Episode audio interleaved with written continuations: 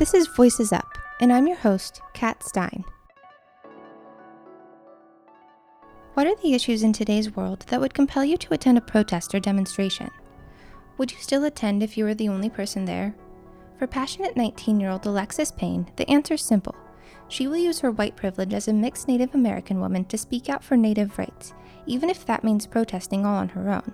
And that's exactly what she did last weekend in Wolf Point, Montana. Voices Up reporter Isabelle Amezcua spoke with Alexis about the protest and about the many issues faced by Native Americans that she feels need national attention. Hey Kat, how's it going? It's good. How are you? I'm good. You're interviewing someone really cool this week. Yeah, her name is Alexis Payne, and she lives in a town called Wolf Point on the Fort Peck Reservation. How did you find her? A friend actually pointed me to her Facebook post where she said that she was going to be like leading a protest and that it was she would do it solo if she had to. And this is really striking because in her community and a lot of native communities, you do things communally. So for her to do this solo protest was a really big deal. This doesn't have anything to do with the Mount Rushmore protest, does it? No, I thought it might be. With the fourth coming up, Alexis just thought it was a really great time to protest, especially with conversations about racial inequality being so prevalent in America right now. So she just did it and learned about the Mount Rushmore protests later. Why are you most excited to talk to Alexis? I'm really excited to talk to Alexis because I actually do have some background on the missing and murdered Indigenous women's pandemic, which does tie into Native Lives Matter. And this is just a topic that I really want to get out there. We can really support Native peoples by highlighting their voices. Mm-hmm. That's like the whole point of this entire project at Voices Up is just giving people a place to share what they know and share their experiences. And I'm really glad that my friend pointed me towards Alexis. Me too. I'm so excited to hear what she has to say.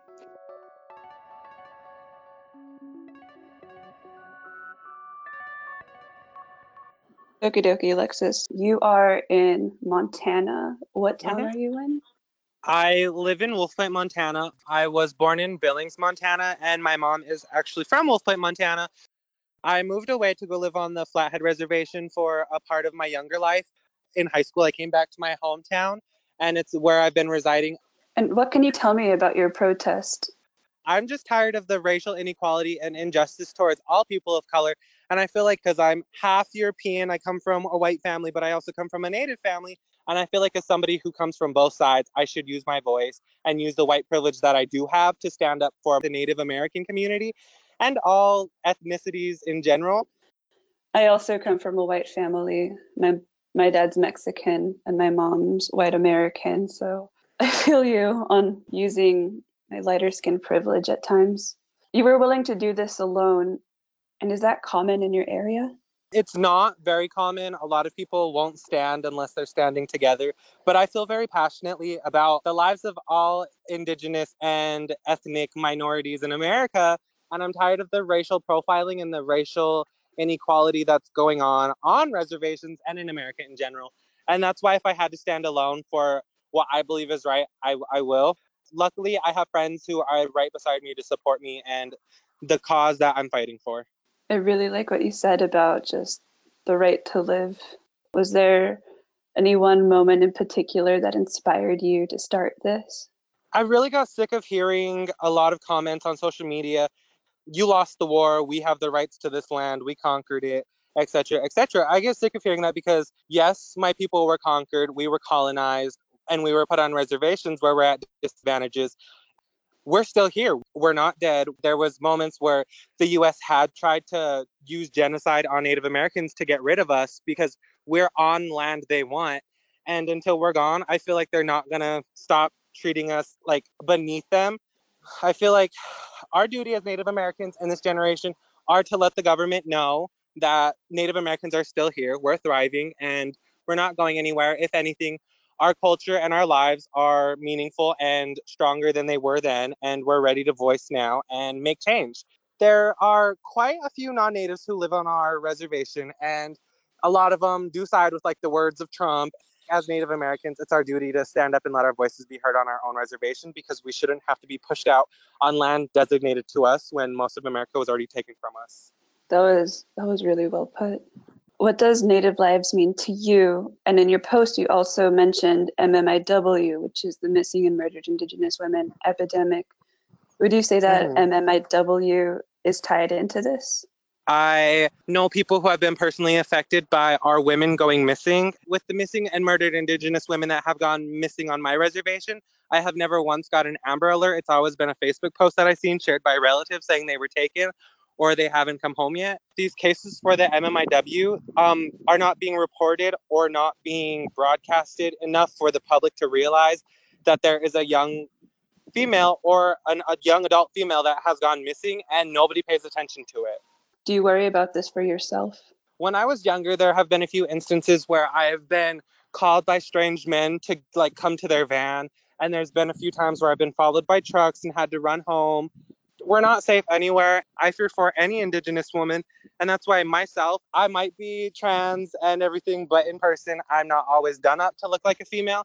And so I look like a very intimidating guy. I'm six foot two and I'm not scrawny. If I had to put up a fight, I could. Now, not many people would probably want to mess with me. And so when I'm out in public, I will keep an eye out on younger children or the younger girls out in public. If I see strange activity, I like to keep them an eye out and make sure they're okay. Is this something that's talked a lot about in your community? It is talked about a lot within the community. We do believe this is very serious. Wow. And we as Native Americans are the earth keepers. We want to protect our land. With the situation in North Dakota when there was that No DAPL going on, we wanted to protect the water from oil. We wanted to protect it. We want our land back for Mount Rushmore because it's not being protected under the government. They're using it for profit, and we just want our sacred land back. We don't care about the money they're trying to give to us. We want our land back so we can tend to it and restore it back to its beauty that it once was. And that ties in really well with my next question, which was what types of injustices do you and or your community face? Is there any that you can think of right now that are most prevalent? The ones that I think are most prevalent right now would be the missing and murdered indigenous women as well with like racial inequality and racial profiling when my sister was still alive she was a darker complexion than my siblings and my mom and my sister would get followed around or watched in stores and stuff and it made my mom's blood boil because she has like this white privilege comfortability because she has green eyes and lighter skin and lighter hair whereas me and my siblings have darker hair and eyes and in some cases darker skin and so we experience that prejudice, whereas my mom doesn't. I don't want my brother to have to go through that racial profiling and the injustice. And that's why I'm using my voice now to build a better future for my siblings. This past school year, we had a neighboring town, Glasgow, which is right off the reservation, made up of mostly white people, and they play sports against our school. And the students came to our school and they were upset that they were losing, and they were calling my school, the students there, monkeys, saying, Where are their bow and arrows? and calling them savages and everything. And even the parents were calling us names, and they let their ignorance be known to us on the reservation that basically we should stay on the reservations and we're not meant to be off of the reservations. We're like just uncivilized beings to them when it's really not the case. They think we're all drunks, we're all druggies. And that is the stigma surrounding Native Americans, which is also a stigma I want to break. I was an alcoholic. I drank constantly to cope with the death of my sister. Now I'm sober and I want to work on making the world and the community a better place. We already have a stigma of how we're alcoholics, but we have six bars in our town, one grocery store, and three gas stations, two of which sell alcohol and we have no extracurricular activities outside of school or the town in general for people to do. We have no recreation center, we have no event center, no wellness center for the people. We have one skate park, so there's not much doing in those parks. You can find meth needles. We don't have a safe place for them to be, and they don't have that comfort at home because a lot of these children come from rough homes where parents are already addicted to drugs, and it's really sad. My first time finding alcohol was when I was 13 and I tried it with my friends. And so we have all this access to things we shouldn't as young kids. My mom, she's a nurse. She has pre- sheltered me pretty much, but there's youth that needs help and we're not getting the help we need and our voices are not being heard. Wow, that is an incredibly difficult chain to break, and congratulations to you now for getting sober and standing up for these things. What, in your opinion, is the best way for non natives to support Native Americans? To me, the best way to support Native Americans and our Native American way of life is to respect us, acknowledge that this was our land and that it was taken forcefully, and acknowledge that we don't get free money, we don't get free college, we do get a free health care, but that health care is inadequate. My grandma, I do believe she was suffering from COVID. She was sick around December. She was sick for almost four weeks, could not breathe, felt like she was suffocating, and could barely walk. And the healthcare system that we have gave her a inhaler and said, make it work, drink lots of water and rest. We have to wait three to four hours to be seen for a basic toothache or an earache. Wow. I think the best way to support us is to acknowledge the struggles we have and to help us uplift the native life and the native culture. Don't try to um, suppress the indigenous culture that was here first. We had our special like rituals, we have our ceremonies. Those are things that should be respected along with the native life and the way we do our things. Alexis, do you think that the challenges that are in the healthcare system is a result of racism or of just general underfunded, corrupted systems? I think it has to do with both. I know IHS is funded by the government, and the government has proven time and time again they're not funding IHS enough. And a lot of the doctors and nurses that we get here are people who just graduated and need training hours as a doctor to become a doctor elsewhere. So a lot of them are just now training in to become full time doctors. We deal with people who aren't fully equipped to handle a lot of the things we deal with. We need people who are more educated doctor wise and health wise to help us. And we don't have those because they send people who are new to the healthcare system to come help us.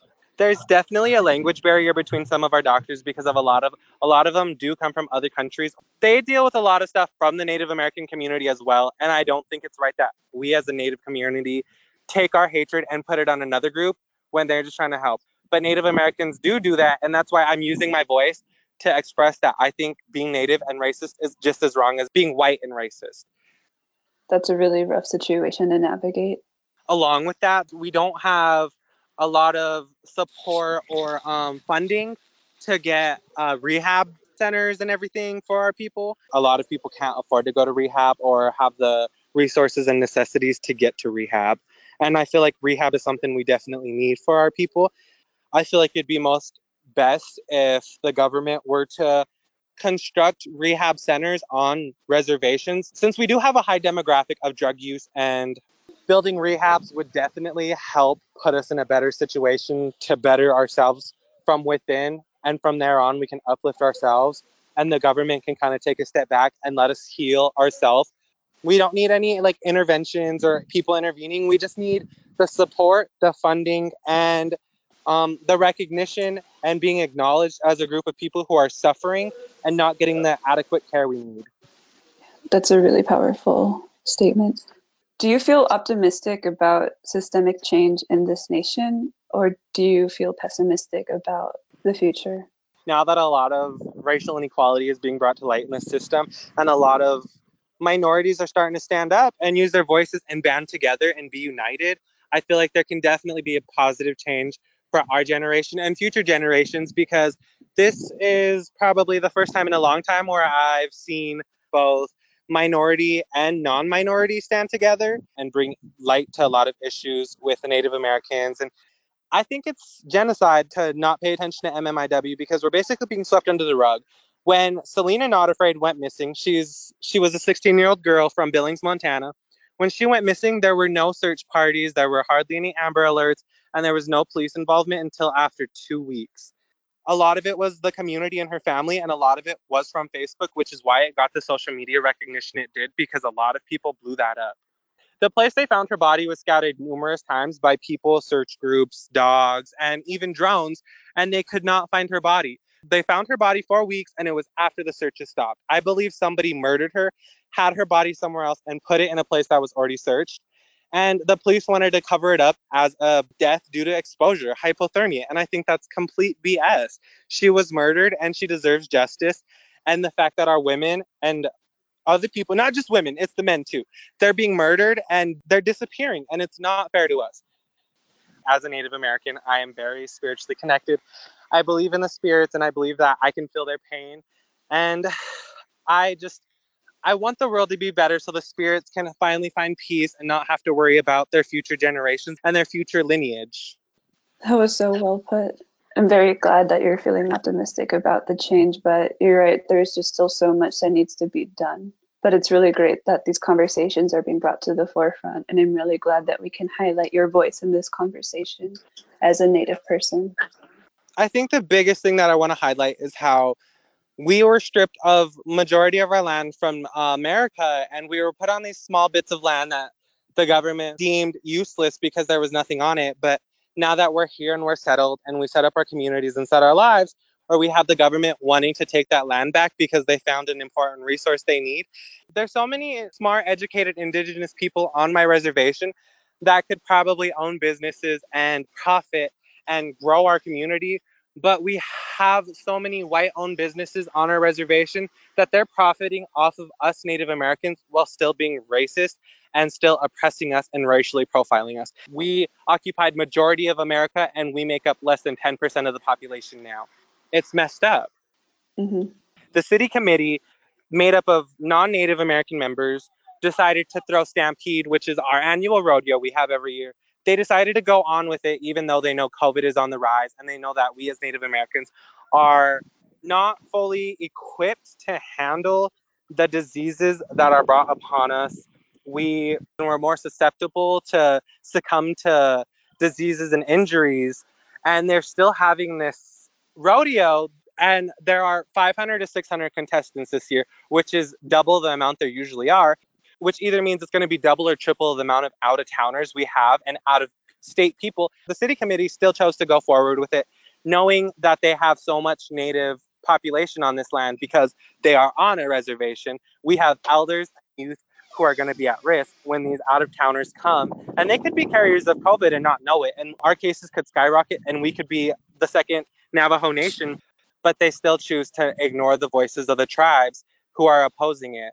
We canceled all powwows. So if the tribes can sacrifice the summer of Wadopana and Red Bottom and having our traditional powwows that we have had annually, but the city can't cancel something they have annually and just have it next year to make sure that COVID cases don't rise. They want to still have this. And I think it's selfish for them to have it because they're getting a profit from it. They're getting money. They're getting all this consumerism that's coming in. Whereas we, the Native American community, have to fear about getting sick and suffering from COVID. And it's it's just it's crazy to me. And so I think that's most important, and that's what made me want to protest.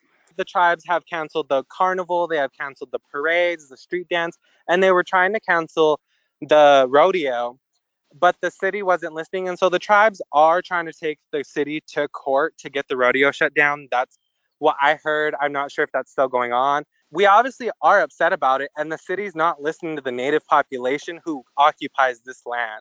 They're not listening to our voices and they're not hearing what we have to say this is dangerous to us. A lot of the white people who live here just say, well, then don't go, wear a mask, or stay home. It's not that hard. But they don't realize they're going to infect our native population, and it's not going to be good for us.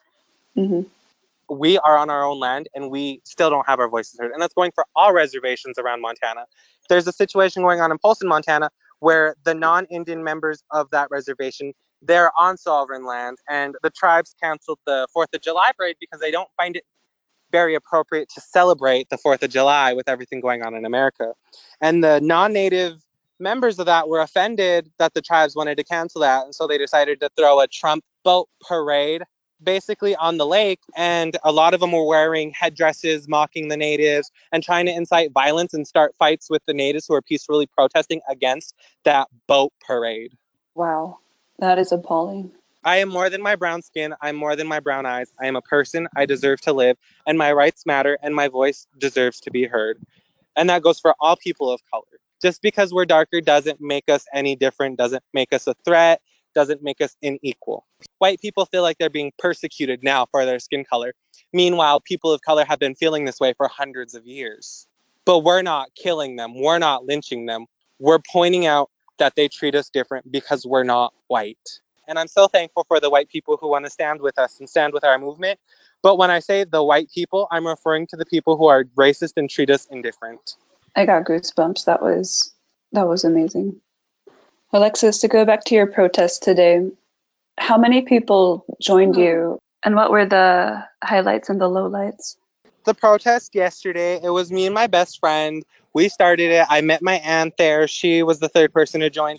And while we were going over there, I met my friend Gabby who joined and she brought two of her friends. So three more people came and then towards the end of the protest, another person joined. So we had seven people all together, which I wasn't expecting because the other day we protested, there was only me and my three friends. So we didn't get much of a turnout that day. But there were a few more people the next day, which I was pretty happy about. The highlights of my day were the people who were showing us love and giving us recognition and acknowledging us and supporting the cause we're standing for, bringing us water and Gatorade to make sure we were hydrated in the heat because it was almost 100 degrees out yesterday.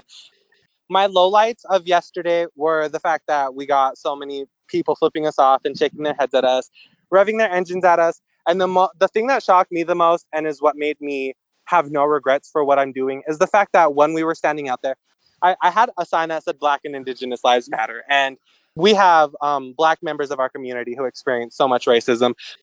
My mom had these two friends, you know, Black, and my mom has told me that her friend has feared for her life. They no longer live here on the reservation. They moved to a bigger city, but my mom has said they feared for their lives and feared that their house was going to be put on fire. And so that's why including Black Lives. But what happened yesterday and what made me have no regrets for including it was the fact that somebody yelled F them N words to me and they used it with a hard R. I was I was pretty shocked and disgusted at the fact that somebody could use and be so open with their racism because I'm so against racism my family has racism rooted in them deeply. They are half white and half native, and my grandparents, um, growing up, their white family like would basically tell them how disgusting they are and how dirty their skin is, and they need to scrub harder to get that pigment out of their skin, etc. So they have a lot of deep-rooted hatred for themselves, and so they project a lot of that deep-rooted hatred onto other races. And I fight with my family constantly about the racism that they have within themselves because I learned that racism. I unlearned it that's the thing. You learn something, you can unlearn it. It's not hard to unlearn racism. Racism has no place in society, especially in 2020. We just got done having a black president. Why are we taking 300 steps back? I do believe it's generational hatred because we as Native Americans were intertwined with the white people after they came and settled on our land and they married a lot of our women and had children. The grandparents of those children had a lot of hatred towards them because they were brown skinned. And so they were taught that hatred, and that hatred has been passed on through generations because we should be embarrassed of the native side. We need to act white. Natives are lazy. They're blank, excuse my language, but they're blanket asses, is how I was taught. My grandpa always told me Indians are no good, lazy, worthless blanket asses. But as I got older, I realized how much like less of a less of a true statement that could be because it's completely wrong. So, Alexis, do you believe that the younger generation now that is currently creating and going out to so many protests, do you think that that is a generation that is really going to generate change? I do believe that it's going to be the generation that generates change because we're more vocal and we will not be silenced. We do not care what people have to think and we do not we're not scared of police force. We will stand up against them and we will make sure our voices are heard. And if we're treated with injustice or any violence for standing up for what we believe in, we have our phones to show that injustice that the police are treating us with. We have our phones to show the violence that police are meeting us with. So it's exposing a lot of the ugly truth that America has been trying to hide. They don't realize that the most dangerous weapon that we have is our cell phones, social media. We can spread this footage of the constant abuse that white officers and officers in general in America have been using on indigenous people and people of color. We will be having children and we will be raising them to voice their opinions and stand up against what's wrong.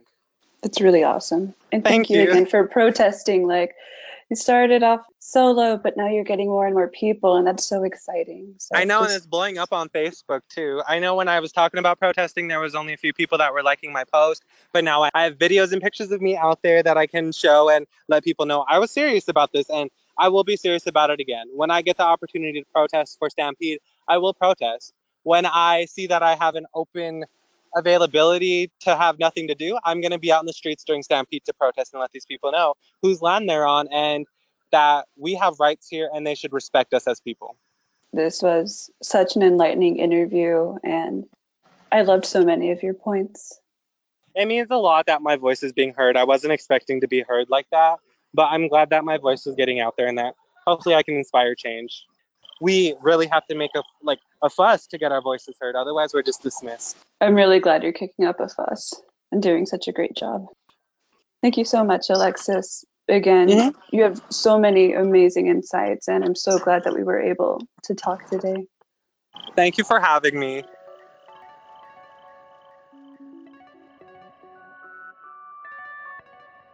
So, Isabelle, now that you've had your conversation with Alexis, what thoughts do you have? You know, Kat, you see so many statistics about missing and murdered Indigenous women. You see statistics about Native communities being disproportionately affected by COVID and stuff. It's really easy to get a general idea of how bad things can be, but it really humanized the whole situation to talk to someone who is affected by it and who knows people personally. And it was really powerful to listen to her talk about this. Yeah, agreed. What did you learn specifically from her? What was really confusing to me at first was I guess, how a town like Wolf Point, which has its own government, which is run by non natives, can exist on a land that is owned by the Fort Peck Indian Reservation. What Alexis was telling me about how like the biggest rodeo in Montana takes place in this white town on this reservation. The tribal government does not want the rodeo to take place this year because it draws people from all over America and even from out of country they want the town to cancel it, but the town refuses to cancel it. And so learning that towns populated by non natives, governed by non natives, can directly go against the wishes of tribal governments whose land yeah. they're on, they're still fighting for that. And that was really, really shocking to me. Yeah, that's so surprising because that's basically how the entire country was founded. So it's just insane that this long after people moved here to colonize yeah. America that it's still basically the same thing. And I found it so interesting that Alexis's protest took place the same time as the Mount Rushmore protest. They lined up really well together. They had a similar message, but they were unrelated. And this is just what we know. I'm sure there were others protesting in solidarity with similar messages on that day. Yeah, I'm sure there were, especially now with the, you know, all of the protests everywhere across the country. I'm sure that that's helped give them some confidence to speak yeah. up. Something I really appreciated about Alexis's thing was that her protest was pretty intersectional, where she had a Native Lives Matter sign, but there were some Black Lives Matter signs also, and that she was talking about how racism is apparent in all communities, which that's not something that is talked about as much, but it's absolutely true. And so she was also defending Black lives, Native lives, and most minority lives in general, which I thought was a really great thing. Alexis was standing up initially for Native rights because that needs to get on the national conversation too, but also Black Lives Matter. So I appreciate that she's doing that so much, and it's really refreshing to see that. Yeah, refreshing to see someone who is affected by racism standing up for not just their own cause, but for, for everyone. And I think she combines the two narratives really well. Mm-hmm. Well, thanks so much, Isabelle. I'm so glad you got to talk to Alexis. Yeah, I'm so glad we were able to give her a platform. Thanks again, Kat. Since we spoke with Alexis, the Wolf Point Chamber of Commerce continued to ignore the wishes of the tribal government and has gone ahead with the Wolf Point Wild Horse Stampede Rodeo. The Fort Peck Tribal Executive Board withdrew financial support for the event and prohibited tribal departments and programs from participating in an effort to protect the health of the native people in Wolf Point. While we won't know the impact it will have on Fort Peck residents until well after the rodeo is over, we can only hope that the large amount of tourists on their land this weekend doesn't cause a spike in coronavirus cases. Our thoughts are with you, Wolf Point. This conversation was led by Isabelle Amezcua with special guest Alexis Payne. It was produced and edited by Carolyn Campbell and me, Kat Stein. Music is by Patrick Thomas. To stay up to date, follow us on Facebook at Voices Up, Instagram at voices.up, and don't forget to subscribe to Voices Up wherever you listen to podcasts.